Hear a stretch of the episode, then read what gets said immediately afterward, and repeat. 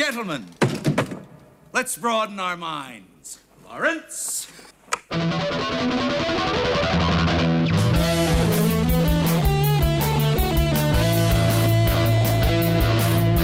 Atomic Monsoon. Welcome to the monsoon.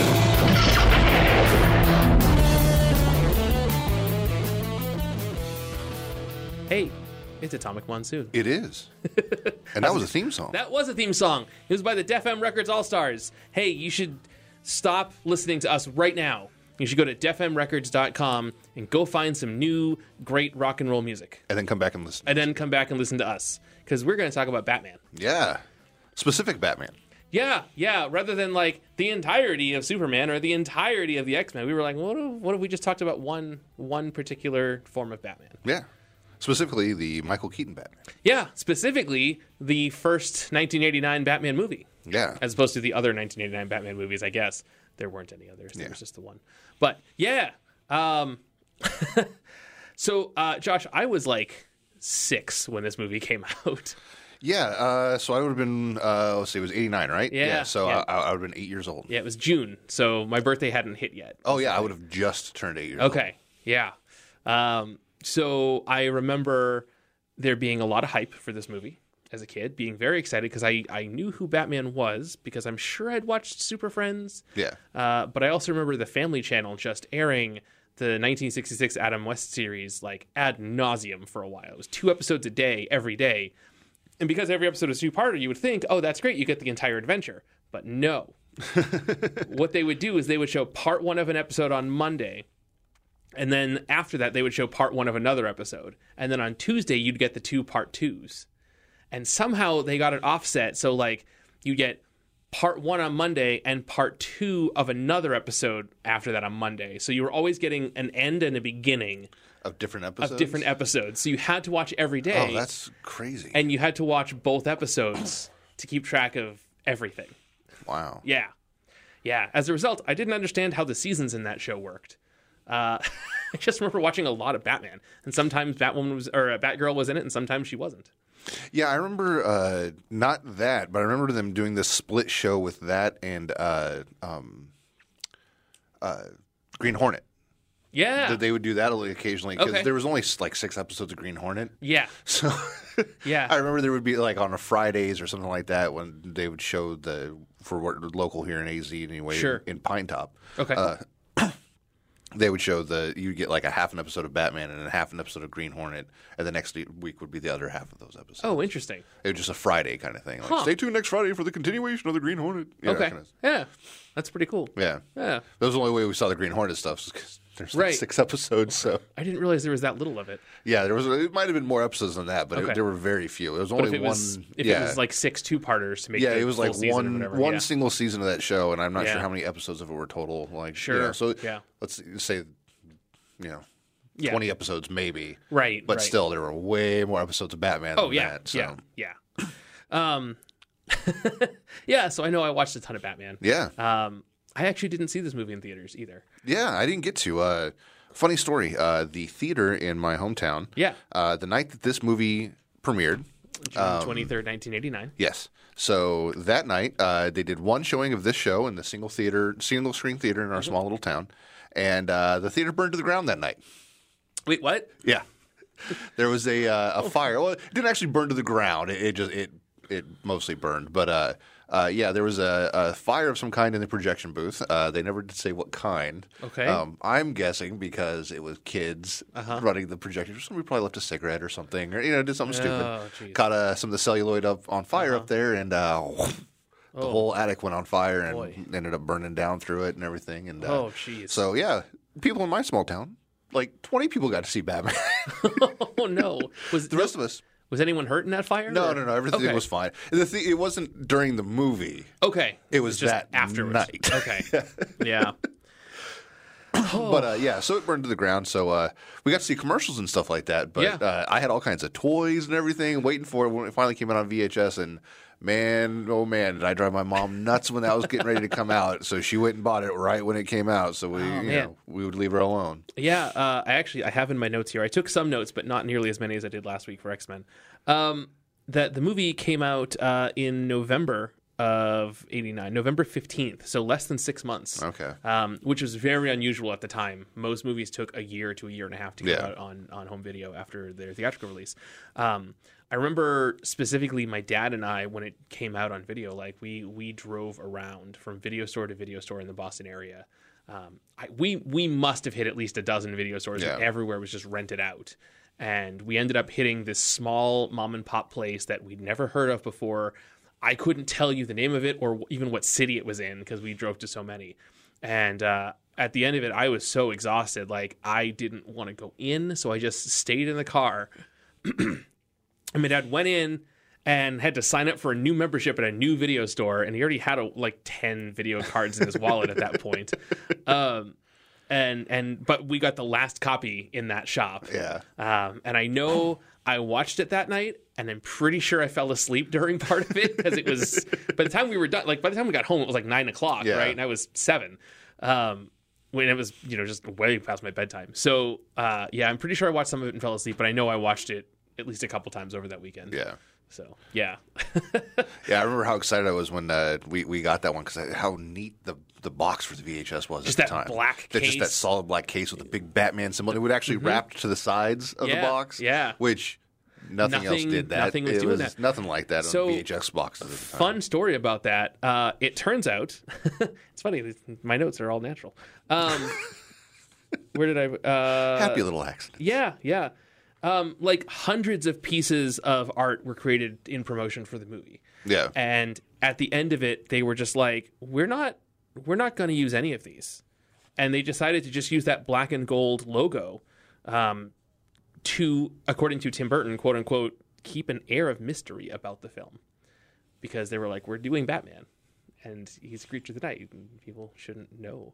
Uh, and that logo was designed by Bill Garland at Yeah. the BD Fox ad agency. I mean, it worked. It was it. I still remember exactly what that VHS looked like. And, Yeah. you know, it just it was super iconic, and it was still one of those ones. Even years later, go back through like, oh yeah, Batman. I like that. So here's here's a fun story about that uh, particular logo. Is even the laserdisc copy that I have, right? Yeah. And laserdisc, you know, the big 12 inch square like a like a vinyl record. Mm-hmm. Even that one, it's the big old logo, and the sides are cut off, just like the VHS. Oh yeah, Yeah, like that was part of the marketing Huh. for everything. Is like it's the logo, but you don't get the sides. don't get the sides. Yeah, interesting. yeah. wonder why that was. I don't know. but it's it again. It keeps it mysterious. Now, you know right? what? I can't remember. Now, Yeah. on, did the cover of it did it have the extra little tail things on the bat symbol? It did not. I didn't think so. It was yeah. It was the actual bat symbol. the logo but that just the black Batman wears in the movie is different than the logo for marketing. Yeah. which is strange. I, I feel like that shouldn't have happened, um, but that's that's the way it was- I think it was a Tim so- Burton thing. Yeah, Yeah. He Well, put yeah. all his own little individual flares on things throughout the movies and, and everything. a lot of times that marketing stuff is being worked on. Um, like ap- like during the movie, so Yeah. the suit may not have been finished. They may not have had everything right. Yeah. Like, so yeah, it wasn't. It didn't. And they up were exactly also right, they but- were rebooting superhero movies and stuff anyway. So Right. who knows when decisions were made on certain things? Yeah, yeah. Um, so the story of this movie actually starts in 1979. Really, Yeah. Uh, that's which, a that's a quite a bit of development hell there. uh, yeah. Well, so basically, um, Batman, you know, the, the Adam West series ended in 1968, right? Yeah. And, and so by the end of the 70s, like the comics were still kind of running silly, campy Batman stories. Um, he was still getting t- uh, handcuffed typewriters and stuff. yeah, still Biff Bang Pow, Yeah. everything, right? Yep, yep. Um, and CBS actually, who who aired the TV show, was interested in producing a Batman in outer space movie. Okay, Right. That's the reaction you're supposed to give to that sentence. Um, but uh, it was Benjamin. I could have totally seen them doing that during the Adam West era, Yeah, and I, I think I think that and I think it would have probably been all right. they still had that in mind. You know, Yeah. like yeah, let's let's. I don't know. I don't know. I just can't be Batman. can't be Batman in space. Totally, totally makes sense. Yeah. Uh, Benjamin Melniker and Michael Uslan uh, purchased the film rights for Batman from DC in 1979. Um, Uslan said that his wish was to, quote unquote, make the definitive, dark, serious version of Batman the way Bob Kane and Bill Finger had envisioned him in 1939, a creature of the night, stalking criminals in the shadows. This is different than the Batman in Space people. Yeah. Okay, okay, Yeah, okay, okay. yeah. I'm Sorry, sorry, sorry. sorry, sorry. Yeah. I thought this was like this. I was like, I don't, I don't, I don't think Bill Finger and Bob Kane had anything to do with Batman in space. No, no. Okay, okay, No, same I, I again. apologize. Yeah, um, but all you know, as he was shopping around and trying to make a dark series Batman, um, studios were still like, "Well, no, like, but Batman is the Adam West show. And that's, Yeah. that's all anyone had seen. That's all, like, you know, outside the comic audience, Yeah. like that's all anyone knew about Batman. And so, yeah, it was it was um, a long time to try and shop around. Well, I'm sure they probably uh, uh, got a little pushback too when they the the Punisher Dolph Lundgren flick came out. That was a dark, gritty, rated R Well- superhero movie, and uh, did not do well. Cer- certainly didn't help. Which a lot of people forget about that. That was the rated R superhero movie way before Deadpool. Yeah, I didn't realize that movie was rated R. Interesting. Um, so during during this process where they were shop trying to shop it around and stuff, there were some you know some bid like you know some studios were like, well maybe you know whatever and and uh, you know well if we can get our guys to work on it, blah blah blah, right? And at one point, uh, Ivan Reitman was considered as being the director. Really? Yeah, yeah, which would have been a very different movie. I Much imagine. different movie. Uh, Ivan Reitman, for anyone who doesn't remember, directed you know Ghostbusters. yeah. Um, and along those lines, Reitman uh, apparently wanted to cast Bill Murray as Batman and Eddie Murphy as Robin. Now, if they were doing a, a Adam West style Batman, Oh, that would have been fantastic. I would have got behind that. That would okay. Yeah. I kind of wish they had made a movie with them I- that wasn't a Batman movie. Like that would have. Yeah. How different would the world look now if that was our big Batman reboot? Yeah. Yeah. Um, so 1986, obviously, The Dark Knight Returns came out. A couple years later, The Killing Joke came out. Right, the big, big. Yeah. Let's reset Batman into being a dark. Uh, Yeah. Well, and this is also post the uh, was the The Crisis. crisis and Yep. everything like that. So everything Yeah. was was a little bit more yeah. streamlined, and Batman had already kind of taken a little bit more adult tone at that point. Right. And so along with that new tone, Warner Brothers was like, yeah, no, let's what what if we did do that that darker version that Yeah. you guys were looking at, right? And so we're already like 7 years after they bought the rights here for Yeah. for that. He was still in Batman. blue, but it was Right. much more adult themes and more Right. serious storylines they were going through, and like and drug a- was a- addictions and killing, and yeah, it wasn't And just it was a darker blue, Yeah. right? Like it- already you were getting kind of closer to the navy blue than the, Yeah. the big bright cerulean that they were using before that. Um, and then based on the financial success of Pee Wee's Big Adventure in 1985, Warner Brothers is like, "Hey Tim Burton, why don't you direct Batman for us?" Again, Hey, one more thing we have to thank Paul Reubens for. I just I the, the guy that directed Pee Wee's Big Adventure, which is a big, silly, funny movie, right? Like there's moments in it that are kind of dark, but it's a fun, silly movie.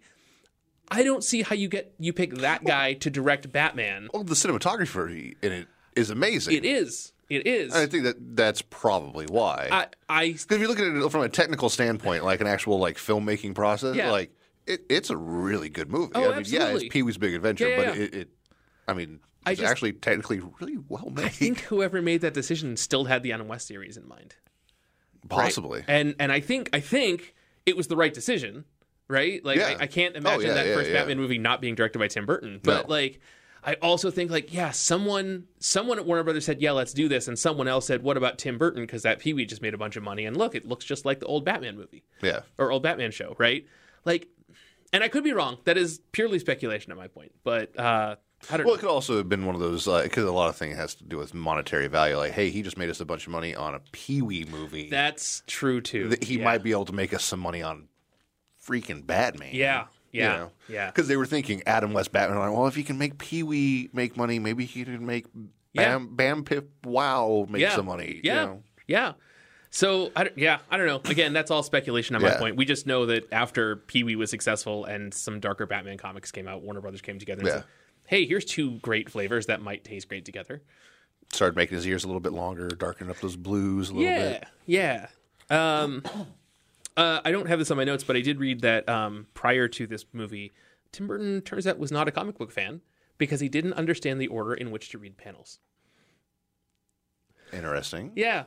I mean, it's left to right, top to bottom, just like, you know, reading. Yeah. But yeah. Well, I, but if you look at a couple of them and no one ever really yeah. have anyone to well, guide you, and that was, I mean, older comic books. Yes. Now you can't always say that. that's fair. you can't always say that. That's fair. Although part of me is always upset when I can't say that because it's very easy to read dialogue bubbles out of order. Yes. and uh, I, that is a that is a craft that uh, is underrated in Yeah. comics, and and good letterists will make sure your eye always goes in the right direction, and bad letterists uh, are bad.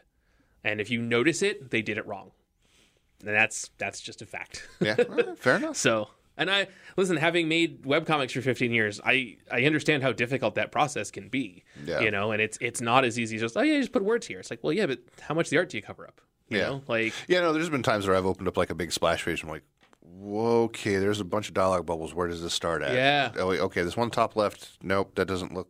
That looks like the end of a sentence. Uh, oh, okay, it starts on the right this time. Okay. yeah, Yeah. see, that's bad. Yeah. That's just straight bad. Like, anyways, um, so considered for the role of Batman by Warner Brothers were uh some big name movie stars, right? Like Okay. Mel Gibson, you know, off Lethal Weapon and stuff. yeah, Lethal Weapon, all those Yeah. kind of that stuff. Yeah, I can see where that would have been an Uh, interesting choice. Kevin Costner was one of the choices. Again, okay, I Yeah. see he was he was a big actor at the time. Yep, Charlie Sheen. Interesting. Yeah, he would have been. I feel like he would have been a little young at the time, but Yeah, but I could also see where they, that would have been an interesting choice Uh-huh. because, uh, uh, oh man, I can't. What year was Major League? Uh, right around that. I think Yeah. eighty-seven. Okay, so, it would have been around in that time frame. So Yeah. yeah, actually, that might. I mean, Yeah. I, it wouldn't have been my choice, but it Right. might not have been horrible. Right. Uh, Tom Selleck. Right. I remember hearing that at one point in time, yeah. and uh, that would make sense because I mean, he was Magnum PI, Mm-hmm. like super, super, super, Yeah. like Yeah. superstar at the time. Uh, him and uh, old Jessica Fletcher. Yeah. Yeah. the biggest things on television at could the have time. gotten uh, Murder She Wrote as, uh, as I don't know someone. a Magnum PI Batman crossover. Yeah. Uh, Bill Murray was, uh, you know, we mentioned earlier. Uh, Harrison Ford was considered. Uh, Harrison Ford, I think, could have been okay. I don't know that we needed him to be Han Solo and Indiana Jones and No, see, I would but if I was going to cast him as a comic book person, I would have when he was younger cast him as uh, Hal Jordan. If they did some kind of Green Lantern okay. thing, So yes, definitely. like that would have probably been a made Yeah. more sense. but this wasn't in the era of shared Yeah. universe movies, yeah. right? This was we're doing one, Yeah, right? So yeah, uh, Dennis Quaid was also considered. Um, Tim Burton himself was interested in uh, in Willem Dafoe, which again would have been a very different movie. yeah. Um, I can see where he would have been a decent Joker though, if Jack Nicholson had done so it. it's interesting because the report there there are reports that uh, he was maybe cast to play the, or maybe considered to play the Joker, but supposedly Burton was just like, no, no, we wanted him. I wanted him for Batman. So I don't know. Uh, again, just Willem Dafoe as He has a either pretty of those. that whole mouth, chin, nose area. It's pretty pretty pronounced, so I could see where he would probably Yeah. look kind of. Yeah, he pretty- could do, do a lot of acting. He could do a lot of that scary, Yeah. like with the cowl on. I could see that. Yeah, But it might have been too scary though with Willem Dafoe's Batman, it like could have been. Um, nightmare inducing, like the the Batman nightmare thing from the Batman Begins. yeah, Basically, that Yeah. only is just Willem Dafoe. it just it would have been just no very, oil in his mouth. It's just Willem very different everything. um, Pierce Brosnan was approached, but he said he had no interest in playing a com- uh, comic book character. Yeah, that's probably for the better. Yeah. Um, good old Jon Peters, who uh, anyone that watched The Evening with Kevin Smith will remember as the guy with the giant spider. Uh, he was one of the producers for this movie. And he suggested Michael Keaton because he had just watched Clean and Sober, which is a Keaton movie where he had a dark, edgy quality. And Keaton was like, "Well, I actually just worked with him in Beetlejuice, so yeah, let's Yeah. let's." That's basically how that happened. See, and I always thought it was because of the Beetlejuice thing. Right. That, that Yeah. was Yeah, and I'm, I, you know, I don't, you know, I, I only have to go by the sources. I didn't talk yeah. to the people. And to be honest, like until you said something about like that that the Pee Wee thing and Warner, like I always thought Beetlejuice was why he got Batman. Right, but if you look at the timing, like Beetlejuice came out in '88, so Beetlejuice would have been coming out when they were supposed to be filming this. Yeah. you know, so like that, like that all sounds like good until you look Yeah, at the you look timeline, at the timeline. and you're like, Yeah. oh, that actually doesn't make sense. Yeah. Um, so for the Joker, Tim Curry, David Bowie, John Lithgow, Ray Liotta, and James Woods were all considered. You know, I actually would be interested to see all of those actors' version of the Joker. I would too. Um, interestingly, John Lithgow during his audition attempted uh, supposedly he attempted to talk Burton out of it, and he uh, he was just like, I don't I don't think this is a good idea. And later he said he regretted that, and saying, I I didn't realize it would be such a big deal. So Okay, interesting. Yeah. Yeah, so we, I mean, Yeah, Tim Curry Joker. Tim Curry man. Joker could have been David Bowie Joker could have been incredible. Yeah. And weird. Um, See, I would have wanted David Bowie Riddler. oh yeah. That Yeah. would have been my. Yeah, yeah, Yeah. yeah. Um, you know, Ray Liotta and James Woods both would have been good. John Lithgow as the Joker, I just can't see. No, but Right. Jarvis Tetch. I could Oh, totally see that. yeah. Throwing a little Mad Hatter in there. Yeah, Yeah. yeah, yeah. I always, I always thought it should have been Rick Moranis as the Mad Hatter. I always thought Oh, definitely. he would have Yeah, just blown it out of the park. yeah. Um, Robin Williams supposedly lobbied really hard to get the part of the Joker, which again would have been a very different movie. But you know what though? Uh, It would have worked. yeah, and he he was very underrated in his dramatic Yeah. stuff. Oh, I absolutely. Think. Yeah. That he could have, man. Depending how they did the makeup, they could have really made that dark. Yeah. Um, actress Sean Young was originally cast as Vicki Vale, and Yeah. There's a lot of stories with her in the Batman franchise and like her going a little bit nuts. really, Oh, you ever seen the her Catwoman video where she was? Oh yes, she tried to petition to be Catwoman in the next movie Okay. too, and like went off the deep end a little bit. We oh, we could do Oh. an entire podcast about that as Okay. well. Okay. yeah. yeah. So, So put a pin in that. And, Okay. uh, go watch that after the uh, the show. um, yeah. So she was go- she was cast. She was she was going to be in it, and then uh, got injured in a horse riding accident, uh, right as filming was about to start. So they needed to replace her, and Kim Basinger was young and pretty and available, so she got hired immediately. Makes sense. Yeah. Um, Tim Burton chose Billy Dee Williams to play Harvey Dent because he planned to do a future movie with Two Face. He was like, "Well, if, this works This and we get to do We'll do more, another one." we get to do a Harvey Dent as Two And I still would have loved to have seen him as Two Face. I agree, and he he liked the uh, supposedly liked the concept of an African American Two Face to do a black and white concept, like kind of play with that. Oh yeah, that would have been Right? interesting. Yeah, Yeah. yeah, yeah, yeah. Um, unfortunately, as we know, after Burton left, uh, everything kind of got mixed up and changed around, and um, Yeah, we ended up we with got ended up with uh, Tommy Lee Tommy Lee Jones, Jones. and yeah, Jim Um, Carrey trying to uh, out out Joker the joke Joker. each other. Yeah, it was just it was crazy. It was a very yeah yeah. Um, oh, I forgot to mention Jack Nicholson had actually been Warner Brothers' uh, top choice since 1980 to play the Joker. Um, Really? yeah, like way back when those licenses first happened. okay. They were just like, "What? What about Jack Nicholson?" And um, wasn't available. Wasn't available. See, and wasn't I would have never thought of him for like, if they were thinking about doing it uh, Adam West style. I would Oh, he would not have been the th- I- yeah. person I would have thought of. I, and even even after seeing the movie, Robin Williams, yes, Yeah, hundred percent. yeah. But even yeah. after seeing the movie, I don't think I would have cast Jack Nicholson ever. You know, like that's not where my brain goes for the Yeah. Joker. I mean, it worked. It's I'm that glad it happened. smile of his though, they didn't have to do that much. That's true. You know, for that's like I mean, yeah, they had to give him the thing to make it keep it up, Right. Right. that that smile of his, man, he's got that that grin. Yeah. Um. Uh. Yeah. Man. Uh. Where am I? Train of There I am. thought loss. Yeah. Yeah. Eh, that's fair. That's fair. It's it. There's listen. There's a lot. I I I do a lot of like weird background reading for these episodes, and uh, it's hard to keep everything straight. Yeah, you know, one of my my favorite things about this movie Yeah. to this day is still that basic figure that every kid I think had Yeah. that was alive when this movie came out, Those- which was the Batman figure with Yep. the belt Yes. that extended out. It had a little winch in him to yeah, go back yeah, up. just like the scene in the movie Yep. Uh-huh. where he rescues Vicki Vale. It was that was the commercial and everything. Like literally, they had him like what the other Yep. figure like winching up into the air.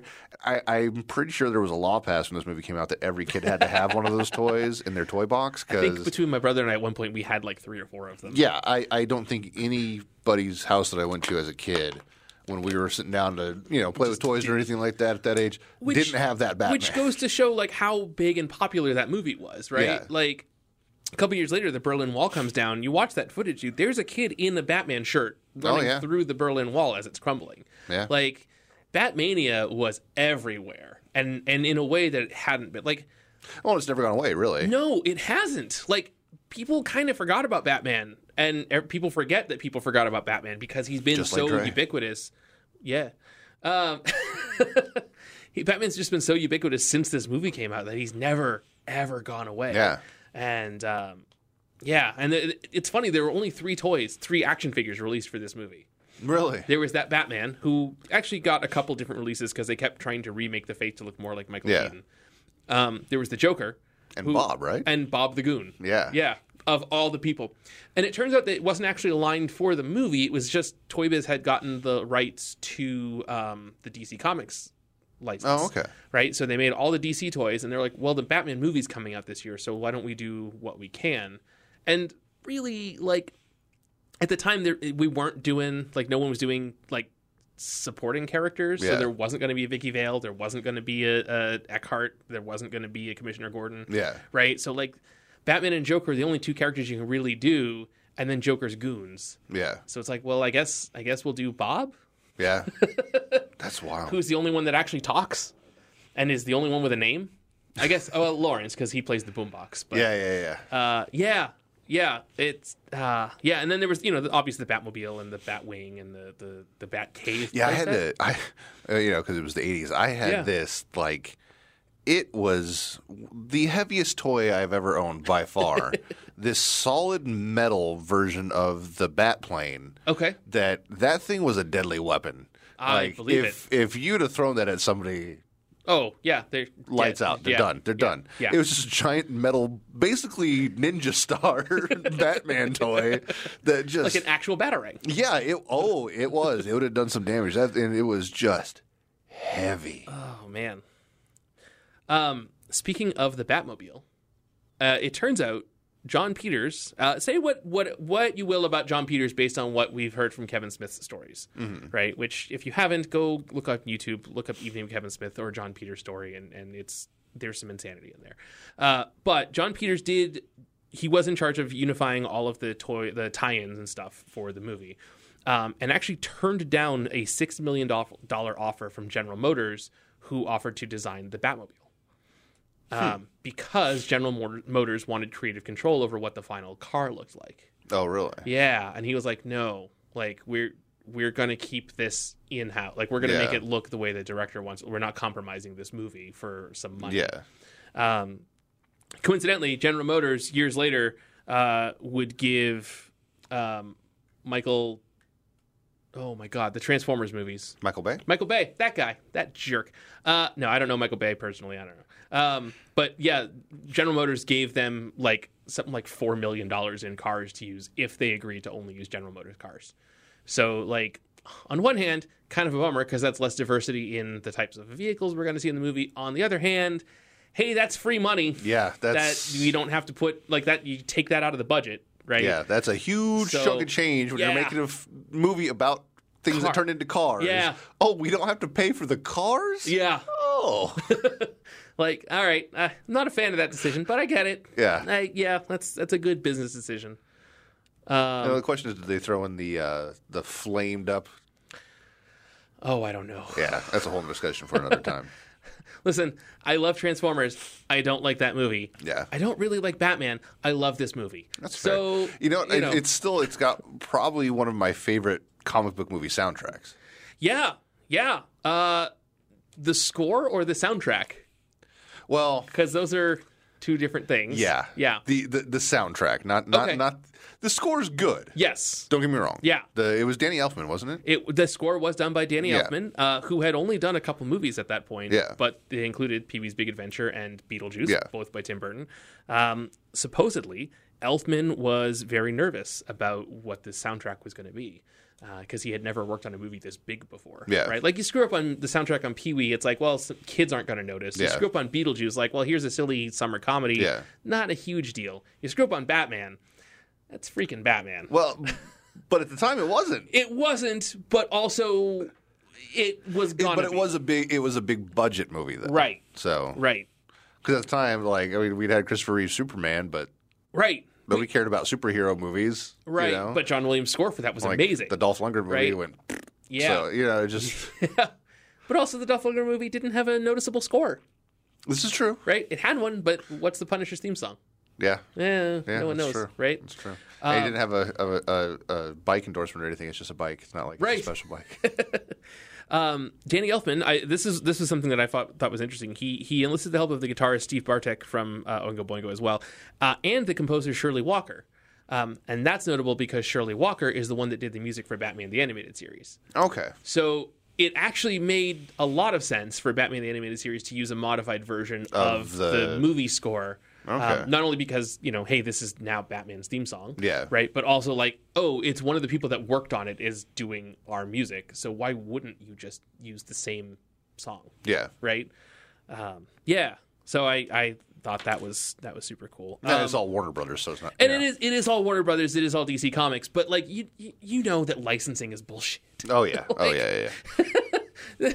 That's that's just That's that's where they have a little bit of it because they have Warner Records and Right. Warner Studios. Right. And it's like, oh yeah, we oh, yeah, we'll just license ourselves to play the music for ourselves in our own movies. Right. It'll be fine. Right.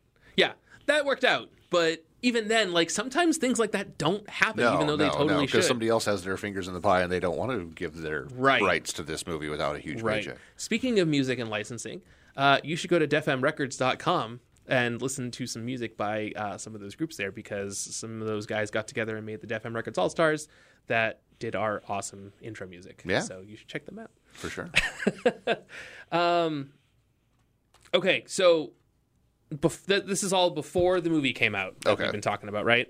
And the last thing I got to mention is that uh, Jon Peters read that comic fans were unhappy with the casting of Michael Keaton, which makes sense because most people had only seen him in a couple of big movies, Yeah. like Beetlejuice, which is a comedy, and Mr. well, when he was cast as Batman, Beetlejuice hadn't come out yet. that's also true, and Mr. Mom, where you know he plays a housewife yeah. Um, not exactly inspiring confidence in the general movie going public about uh, you know, hey, we're not doing Adam West again. Yeah. Right? Yeah, when you think of Batman, you think of somebody that's built like Dolph Lundgren was in the Right, 80s, right. not built like Michael Keaton in Or you 80s. might think of, you know, Mel Gibson or Kevin Costner or Yeah. Charlie Sheen or Bill Murray, maybe less so that. Okay, But- Charlie Sheen would actually be a good example of that because that would have been like around the major league time and Yeah. everything. He was young, he was super in shape. Yeah. was, you know, like definitely a sex symbol looking kind of guy. Yeah. and- so that would have made sense Yeah. if they were looking for just a pure looks kind of thing. Um, so if you you can you can look on YouTube and you can find this. There is an early early teaser trailer for this movie, Mm-hmm. and it is just a bunch of scenes slapped together with no score, no music, because because uh, Elfman hadn't finished the music yet. Oh, yeah. uh, nor had Prince. Right, so this played the Christmas before, Mm-hmm. right? Um, and it literally was like, people are not happy. Let's get them excited, and and they th- slapped together some scenes um, and just threw it out there. And it is a rough trailer. Like it's cool because it's a piece of like movie history, right? And it's cool to see like, oh, this is all we had to go by. But like watching it now, have you know, thirty years later, having Yeah. seen the movie a bunch of times, like it's kind of a rough trailer. But it was interesting to watch that and just be like, this, this is the thing that got people excited for this movie yeah. this would not work today. but in 1988, it did. It worked out fine. Uh, supposedly, people were applauding after seeing the trailer. really? Yeah, Wow. yeah, like people's expectations were just met and surpassed. Wow. Yeah, uh, Interesting. so much so that um, late night previews, June 22nd, 1989, the movie grossed 2.2 million dollars, which was a ton. was a ton in 1989 money. Um, by the time the film, oh, so that was on 1,215 screens, um, and opening weekend it did 40.49 million dollars across 2,194 screens. That was huge for 89. That was huge. Um, the film closed December 14th, 1989. That was the Oh, last time it was in theaters. So it was in theaters for six months. Wow. Um, it did come out on video, like I said, in November. So there, I mean, that, that was kind of second run theaters towards the end there. But Yeah. like, there was six months you could go see Batman in theaters, That's that's which is unheard. Like today, everything's gone after like six weeks. yeah yeah. Right. the only the only other movie I can think of that was like that was Titanic. Like Yeah. that movie was in theaters forever. yeah, yeah. Um, so Batman, cro- it made like four hundred eleven million dollars by the time of its box office. Wow, that's impressive Yeah. for But an '89 movie. Like, Yeah, yeah, that's Um, I translated that to today's money, uh, adjusted for inflation, and that's eight hundred eighty-nine million nine hundred fifty-five thousand four hundred thirty-one dollars and forty-five cents. and that's the domestic box office That is worldwide. worldwide. Okay. Right. So, uh, Batman effectively would have been a billion-dollar movie by Yeah. comparison, Yeah. right? So, um, Because if you put it to population surge, things like that, all kinds Right, of other things, and right. yeah, more more countries having access to cinemas, more Right. just places in America, like my small town having more than one cinema now. Right. You yeah. know. Well, and I mean, for comparison, right? Batman opened on 2,194 screens. there's more screens now. Yeah, Right? I mean, Like- well, just like for instance, like I said, my small town, we had the one theater that burned down when this Right. movie came out. Now there's two theaters in town with, I think they've got like 16 screens in that tiny little small town. Yeah. you know, which doesn't seem like a lot compared, you know, big city standard, No, but, but- we went from one burned down theater to 16 to screens. 16 screens right? now. Yeah, I mean, Avengers opened on like 4,500, right? Yeah. Avengers uh, Endgame opened on like 4,500 screens, which is over twice as many. Yeah. Right? So, like, you give people more chances to see movies, the more people are going to see are gonna go movies. see Although, yeah. six, also, you have six months to go see Batman. Yeah. So, you know. Well, that's probably but- also because there was less screens, so more time and more theater Right. and things like that. too. Right. Um, so Batman came out on VHS, Laserdisc, DVD, and Blu-ray over the years. Um, when it first came out, it was at an MSRP of twenty four ninety five, uh, which you know was average for movies Yeah. at the time. Um, it came out on Ultra HD Blu-ray June fourth last year, so right in time for the thirtieth anniversary. Oh, okay. Right. Um, and Tim Burton joked that uh, ever since I did Batman, it was like the first dark comic book movie. Now everyone wants to do dark and serious superhero movie. I guess I'm the one responsible for that trend. Which, yeah, It's not wrong. Hollywood uh, in general, and I, I saw this on.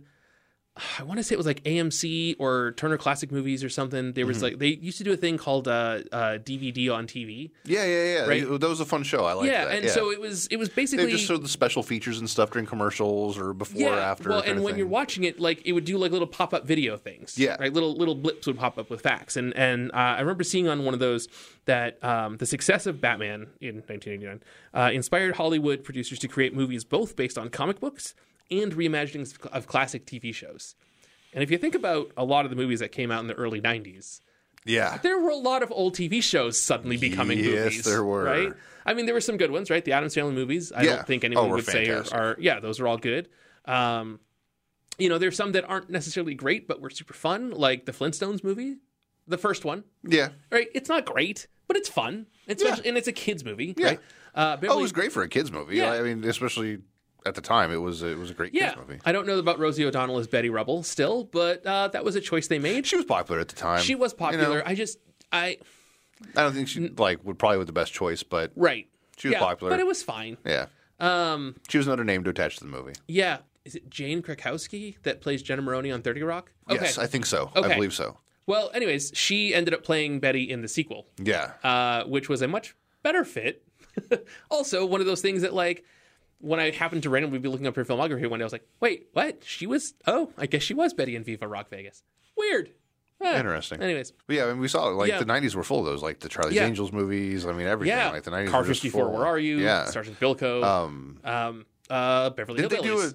Wasn't Dragnet remade a second time? I believe so. like, because I know there was the one in like I'm pretty sure there was one in the '80s and there was one in the '90s, wasn't think, there? I think you might be right. Yeah, yeah. And then even like the superhero thing, right? Like, yeah, okay, we didn't get a bunch of the main Marvel and DC heroes, but the Crow, the Mask, Yeah. Barbed Wire, right? Like, There's another just- rated R superhero movie Yeah. before Deadpool. yeah, Crow. yeah. Um, there were just there were a ton of of like a Tank Girl, right? A ton of like lesser known, uh, Well, mostly yeah, Dark Tank. Girl. Most people didn't even know that was a comic book, Right. To be Yeah. fair, Yeah. like that No, came out, sure. and people were like, "Wait, there's a comic book? You mean they made a comic book of the movie, right? No, no, no, no, No, no, It's a it comic. It was a comic first. What? Yeah, Yeah. Yeah.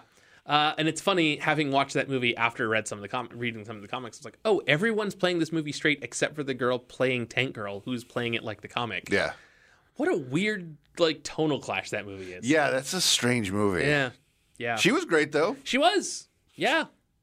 Um. Yeah. yeah, it was a weird tone of a movie, definitely. But you know what? I got I got to give uh, uh, old um, Tim Burton credit though, because uh, The Crow is one of my all time favorite movies, and if it hadn't been for Michael Keaton's Batman, that movie probably would have never ever oh, gotten made. absolutely not. Like just Yeah. uh, it's like. On the other hand, though, we might still have Brandon Lee, Yeah. Yeah. That's so that's an interesting juxtaposition. Yeah. Like, what would we be better What- off what- with with Michael what- Keaton's Batman or with Brandon Lee? Like that? Oh, what could have been. yeah, the cause. Um, I have one last note, and then we've got plenty of time to just kind of talk about more Yeah. memory stuff. But um, in 1977, so before any of this, Steve Englehart, uh, you know, famous comic writer, um, had taken over writing Detective Comics for uh, about nine issues. Um, he had Walt Simonson and Marshall Rogers pencilers and stuff, and and and in that arc, and I did kind of flip through these online uh, before we got in here, just just because I I found this note and I was like, this is weird. Um, he's basically the one that recreated Batman as the pulp-oriented, darker character, um, and the first one in years to make the Joker a homicidal maniac again. Um, that story also introduced Silver Saint Cloud, Oh, which is interesting because Silver Saint Cloud was who was going to be the love interest in the movie before Vicki Vale huh. right? Um, Englehart claims that his storyline was loosely adapted as this Batman film, and he's uncredited as being a, a you know inspiration for it. Interesting. Um, having and I didn't I didn't sit down and read them hardcore, but I did skim through them, and there are the last two issues of his run with the Joker do have some similarities. Oh yeah. Um, it, it it's it is a very loose adaptation, if it's an adaptation at all. yeah. Um, but for example, it does end with Batman and Joker fighting on a rooftop. Um, you know, the, but that's To be fair though, he wasn't the first one to do that. he was not the first one to do that. Um, Joker did use the Joker gas um, and sneak it into Gotham in a in a sneaky. All right, so in the movie, uh, Joker laces a bunch of different. I guess we can say spoilers, but if you Yeah. haven't seen it by now, Listen, spoilers for a this is 31 more year old movie. than on us. Um, Joker uses chemicals uh, in a bunch of different product, like household products, Yeah.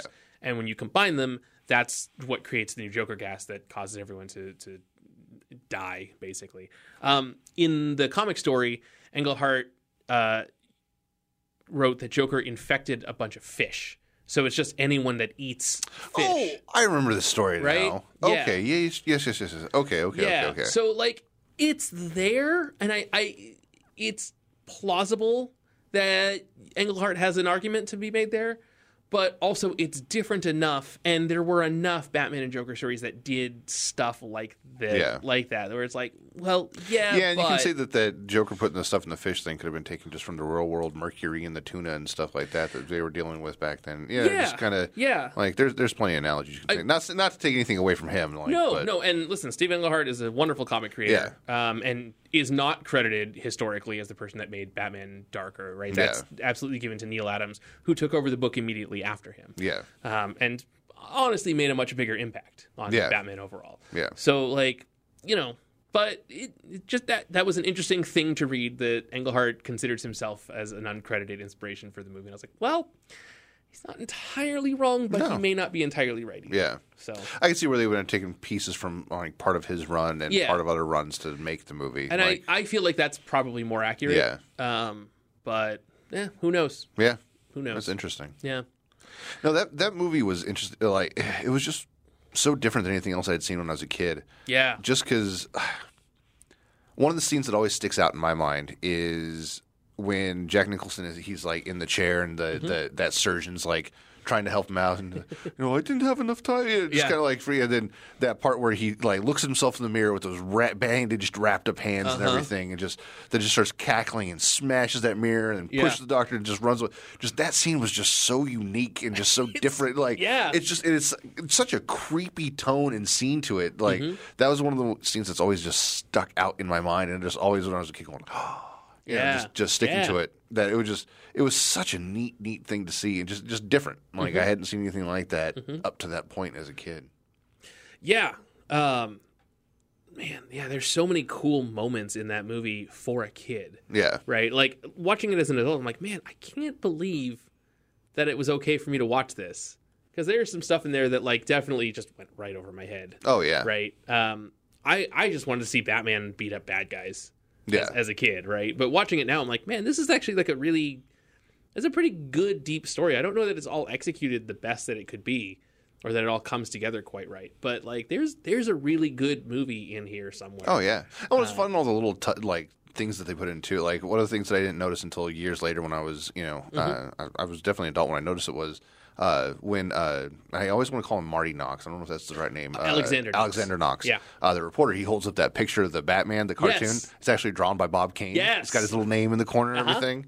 It's that, there's just little touches like that. It's like okay, I like that. That's a fun little. Knox is, uh, I feel, has been underrepresented in media. Um, he, he's a guy that I think would have been a fun action figure. Um, Oh yeah. Right. Well, I mean, they they did, uh, however, give him a little bit of justice here recently uh, in the Crisis on Infinite Earths crossover that they did on the CW. Yeah. Uh, he was a representative for the Batman '89. That's true. Part of the the Yeah. crossover because they brought everything they possibly could to tie in. Yeah. To say yes. It's a DC universe. like, no, it's not just a movie. It's not. It is everything. it's the DC multiverse, everything. We've been doing multiverse stuff for Ever. decades. Yeah. Deal with it. Yeah. No, that's true. And uh, they, they, he was in there, and he was sitting there reading the Gotham Gazette, which was the newspaper in the Yep. movie, and he's Yep. sitting there, and they used the same font, like the bold, like they pulled uh, uh, uh, all the images straight off the movie and remade uh, the Oh. the font type and everything, so it, it looks exactly like the That's cool. the same newspaper, like just years later. And That's him, cool. Him sitting there and the bat signal coming on from the Batman movie, they Mm-hmm. used the same uh, image and everything for it, and him. Go get him, big guy. You know, just it was a fun little, just it's like a five second little clip, but it's just a fun little, you Yeah. know, little nod to that, and it was neat to see him willing to come back and do that again Yeah. because he didn't need to do that whatsoever. But Not at all. It was also a fun little homage to that Batman Yes. movie because Yeah. they're canonizing it a little bit to the DC universe, the Mm-hmm. multiverse, and that was a lot of fun. Yeah, yeah. Um, I there's there's and, and you know going back there are just so many weird little like one liners in that right just like Alexander Knox for example just be like King of the Wicker People. Yeah, right? I I never like for years I didn't know what he was talking about right? And it was just that random suit of armor that was in the Wayne Manor. Yeah. um but yeah like I I didn't know what Wicker was as a kid right? And Okay. it just it didn't none of that made any sense. But like just that phrase and the way he says it is so emphatic. Like oh what is what is the king of the wicker people that sounds awesome Yeah, and that was such a weird scene too. All those different weird like suits of armor or Right. mannequins or whatever in that Yeah. like that strange armory in Wayne Manor. It's like, what the hell is going on here? yeah yeah um But there was so many things fun, and you know we didn't talk about the other the actual soundtrack soundtrack. no we did not Prince, talk about the prince soundtrack no yeah which is one of my all time favorite soundtracks. I mean, it's Prince. You can't ever go wrong with Prince. that was actually the first audio cassette that i ever got as a kid really yeah uh, it was that and aretha, uh, aretha franklin's greatest hits okay. Uh, but yeah, yeah, I I only knew the one Aretha Franklin song. Yeah. right, respect. Um, and but like the Batman soundtrack was all songs from the movie, so Yeah. of course I was going to listen to that a lot. yeah, Um, yeah, so I I definitely memorized that album long before I knew what any of those songs were talking about. yeah. yeah, yeah, that was something that was funny as growing up and watching that movie over the years, going like, oh, Mm-hmm. oh, there's a lot of things I didn't get when I was a kid. Like the whole scene with Bruce Wayne in Vicki Vale's apartment with him and Jack Nicholson, where like that flew over my head as a kid. I didn't Yeah. really get. I just like, oh, it's just two guys fighting over a girl kind of thing. Like Yeah. just the entire like gravity of that entire situation, like over my lost. head as a kid. Yeah. completely like just. didn't get any of it. The the uh, the thing with um, and I can't remember her, her name. It was Jack Nicholson's character's girlfriend. Oh, Alicia. Alicia. There yeah. we go, Alicia. Yeah, that whole that whole weird thing with, Yeah. with him and, and the crime boss Grissom and Yeah, and Yeah. The, like the melted face that he gives her later Uh-huh. on, and then brings her mask in. Like, Alicia threw herself from the building today. And Yeah. just like, yeah, a lot of the things in that movie flew over my head as a kid. That Yeah. rewatching it as an adult, going like, yeah, this is pretty dark. Yeah. Like, all right, Yeah. Didn't notice it as a kid though. It was fun times. Joker's got a big old long gun. There's a bat plane. like that. That's what I cared about. You know. Man, that scene in Vicki's apartment has another couple of pretty good lines, right? The Oh, uh, yeah. Joker's uh, "Never rub another man's rhubarb," Yeah. um, which you know that's that is what it is. Yeah. Um, and I never understood Bruce Wayne's. You want to get nuts? Let's get nuts. Oh, let's right? Yeah. like I never understood that as a kid, but watching Yeah. that Zelda, I was like, oh, oh, he's calling Joker out for killing his parent. Like I just the whole thing went right over my head. Yeah. Yeah, well that Right. then the whole like okay, he's trying to like de-escalate and escalate the situation at the same time like Yeah. trying to like save Vicki Vale's life at the same time, trying Yeah. to like distract this guy so he's not brutally murdered. He's got to get him just to shoot him real quick because Right. otherwise he's dead. There's a bunch of people in here and he can't exactly reveal that he's Batman in the Right. middle of this. right. Yeah. Yeah. just a really like weird scene and situation, and just like it, it was really cool. And then Yeah. that scene in the uh, the art gallery when they're they're going through and like messing up all the paintings and stuff. and Party Man by Prince starts playing. Yep, Yeah. yep, yep. Yep. That's That uh oh man. Yeah. That I mean that that scene is probably the thing that made me like Prince as a musician. yeah, Right? Because what is this weird song about a party playing while And they're in that everything up. scene, Yeah. there's a painting that the Joker saves. Yes. I've never been able to figure out what the heck that painting is. Oh, I don't know. It looks like some kind of weird, like flesh totem pole. I don't know what it is. It's just weird. I've never been able to figure out what the heck that painting is. I wonder if Nicholson just ad libbed that. Yeah, I don't know. right? Like, because so uh, yeah, something else that that I I found that I forgot to take notes on is Nicholson was actually on a weird shooting schedule Mm-hmm. where he was like, yeah, I'll be available for like these few days. This time during the day, and I'm that's all that I'm going to be available. So you're gonna Oh, have to, really? Yeah, so you're gonna have to get my scenes over the span of like three weeks, and then everyone else is have to shoot around me. Um, That probably explains the because I, I always noticed there was quite a bit of consistency with his makeup in all the scenes. So if they were Mm-hmm. Shooting them in one day, yeah. that would be why. Yes. Yeah. Probably. Yeah. Yeah. that makes more sense now. okay. Yeah. Nicholson uh, kind of steals the show in that movie too. Oh yeah. right? Uh, which I mean makes sense because it's the Joker, and he is a far more charismatic character than anyone else in the Batman universe. And even Uh, dead, he literally gets the last laugh. Oh, that's actually true, huh? Yeah, there's not another laugh in that movie. No, he Huh. he the movie ends with the The little box. Yeah, that's funny. Um, one scene. Speaking of the art gallery scene, one one line that he has is uh, Vicki's like, "What do you want?" And he goes, "My face on the one dollar bill." Yeah. And something that I didn't catch in the movie uh, Oh, because yes. it's it's just kind of like it, you're not going to catch it on an old the funny you know- money. Yeah, the the money that Joker's giving away during his parade at the end is do- Joker dollars. Yeah, he's gassing his- everybody and throwing out fake money, and nobody notices. They're just and they're it's just it's his face on the one dollar turning bill, into a mad mob. which I didn't notice until I read the comic adaptation, uh, which I happen to own, and I brought in so we could both look at that today. Um, Yeah. and there there is a panel where someone, you know, and uh, this must have been in the script and cut from the movie, but yeah, someone is like, "Wait, this isn't a real dollar," and it There's shows one part where somebody has a fistful of it and they like put it over their mouth to try Okay, like to cover the the gas. gas, Yeah. and you can see it really good. Okay. on that one. Yeah, yeah, but not, is- not on my little old CRT fuzzy television Okay. as a kid. Enough. When I was a kid, I was like three inches away from the television Okay. watching it, and, and we had one of those like leftover from the '70s, one of those like 500 pound televisions. Yeah, that was like a piece it was of furniture. big. Yeah. It was big, but I mean, it, it literally took three people to like turn it. Sure.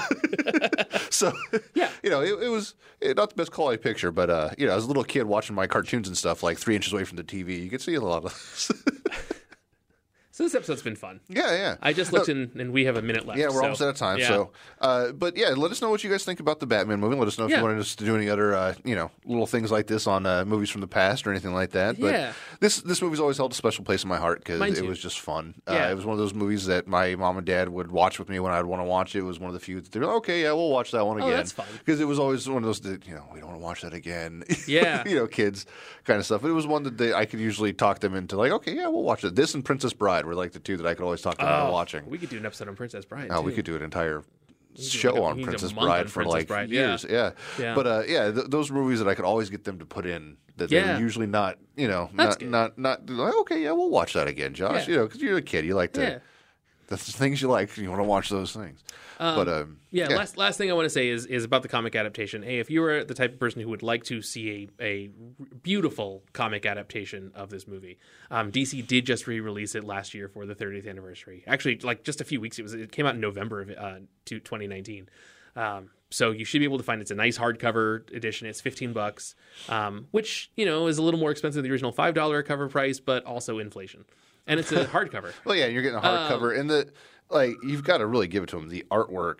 Oh, on this it's is just so out of good. control. It- it- Yeah. the likeness that he was able to get with this was Jerry Ordway's artwork is incredible. Yeah. and everyone everyone looks like the actors. To Yeah, like an almost disturbing degree. Yeah, it's it's surprising. Uh, it's not something that I, I I remember reading this when I was a kid, but not paying attention to that because Right. I was a kid. And didn't- Yeah, same looking here. back at it now as an adult, going like, oh man, Yeah, no other movie adaptation like comic that I ever read had the detail that this one has in it, right, or was as close to the actual movie right. as this one is. Yeah. Like it just it seems like I mean I, I, I had a Roger Rabbit one that was like crazy dark and nothing at all like the movie. I had a Dick Tracy one that was nothing like the movie. You know, just a Yeah, bunch of these comic book adaptations that they did that had nothing to do with the movies. I've got a handful. I've got the Ninja Turtles one, which was done by Kevin Eastman. So, like, Yeah. hey, if it's inaccurate, I don't care. It's by the guy that created the Turtles. Yeah. Um, I have the Terminator 2 one that Marvel put out, right? But both of those, you're right. Like, they aren't as accurate to the movies as the Batman one. And well, even the artwork isn't nearly as accurate. Like,